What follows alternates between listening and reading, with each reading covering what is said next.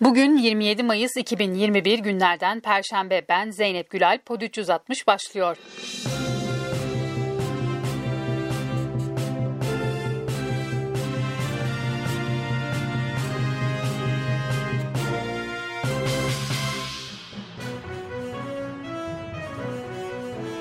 Ankara 2. Suç Ceza Hakimliği organize suç örgütü yöneticisi ve üyesi olmak suçlamasıyla soruşturma başlatılan Sedat Peker için yakalama kararı çıkardı. Anadolu Ajansı Peker için 2016'da koruma yazısı yazan Emniyet Müdürü'nün FETÖ iddiasıyla mesleğinden ihraç edilen eski Kadıköy İlçe Emniyet Müdürü Nurettin Demir olduğunu yazdı. Peker'e verilen koruma kararı ise Eylül 2020'de kaldırıldı.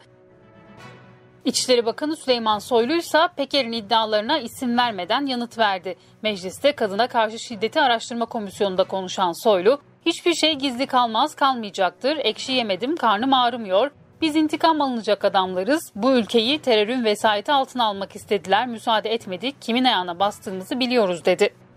Eski Mumcular Belde Belediye Başkanı Kazım Avcı, AKP mafya ilişkileri konusunda Cumhurbaşkanı Erdoğan'ın konuşmasına tepki göstererek AKP'den istifa etti. Avcı açıklamasında benim için AK Parti artık AK değildir dedi. Bloomberg, Sedat Peker'in iddialarını konu alan bir analiz hazırladı. Bloomberg'e konuşan bir yetkili AKP'nin yönetimindeki seçkinlerin çoğunun mevcut koalisyondan rahatsız olduğunu iddia etti. Kuzey Kıbrıs Türk Cumhuriyeti'nde Kıbrıslı gazeteci Kutlu Adalı cinayetiyle ilgili ortaya atılan yeni iddiaların araştırılması amacıyla Meclis Araştırma Komitesi kuruldu. Muğla'nın Fethiye ilçesinde yaşayan din kültürü öğretmeni Yunus Taşkıran silahlı fotoğrafını paylaşıp İçişleri Bakanı Süleyman Soylu'ya destek mesajı verdi. Fethiye İlçe Milli Eğitim Müdürlüğü Taşkıran hakkında inceleme başlattı. İyi Parti Genel Başkanı Meral Akşener'e Cumhurbaşkanı Recep Tayyip Erdoğan'ın kendisine yönelik sözlerinin ardından destek mesajları yağdı. Birçok isim sosyal medya hesabından Meral Akşener'in yanındayız hashtag ile destek mesajları attı. İyi Parti lideri ise destek mesajları için teşekkür etti. Akşener siyaset tehditle değil hizmetle yapılır. Merkezine koltuğu değil milleti koyarak yapılır. O sandık gelir milletimiz dersi kime veriyor herkes görür diye konuştu.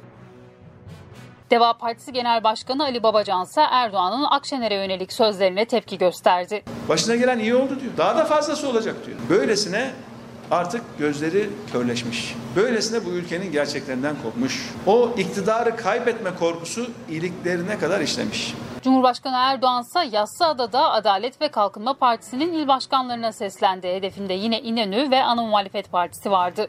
Sadece darbeciler ve muhtıracılar değil, onları teşvik eden, tahrik eden, onlarla kol kola yürüyen siyasetçi profili de aynı şekilde varlığını sürdürmektedir. Bu zihniyet her dönemde gücü milli irade yerine darbecilerden almayı tercih etmiş, iktidarı sandıkta değil, silahların, dar ağaçlarının gölgesinde elde etmenin peşinde koşmuştur.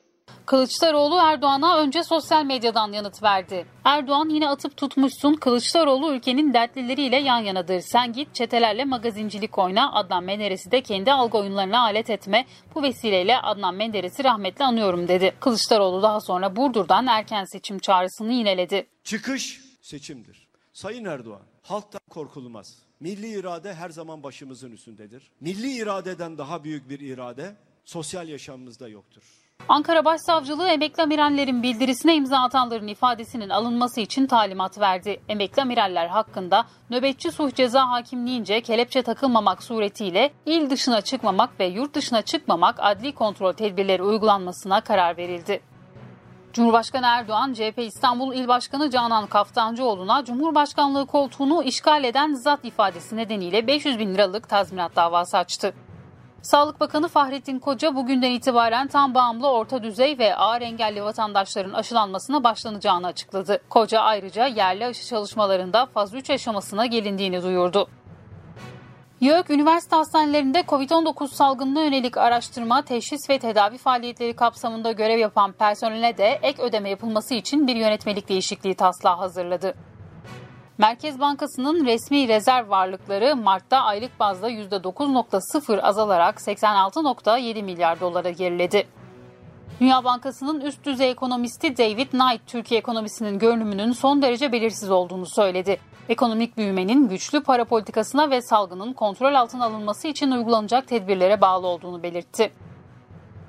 HDP Ekoloji Komisyonu Van'ın Gürpınar ilçesinin Yurtbaşı köyünde mermer ocağına karşı direnen köy halkına jandarmanın müdahale ettiğini, yaralılar olduğunu duyurdu. Paylaşılan videoda silah sesleri yükselirken vatandaşların çığlıklarla kaçtığı görüldü. Karadeniz'de çay alımlarına uygulanan kota ve kontenjan üreticilerin tepkisine yol açtı. Yaşadıkları mağduriyetleri duyurabilmek için bir araya gelen çay üreticilerinin bugün Hova Meydanı'ndaki buluşmalarına polis müdahale etti.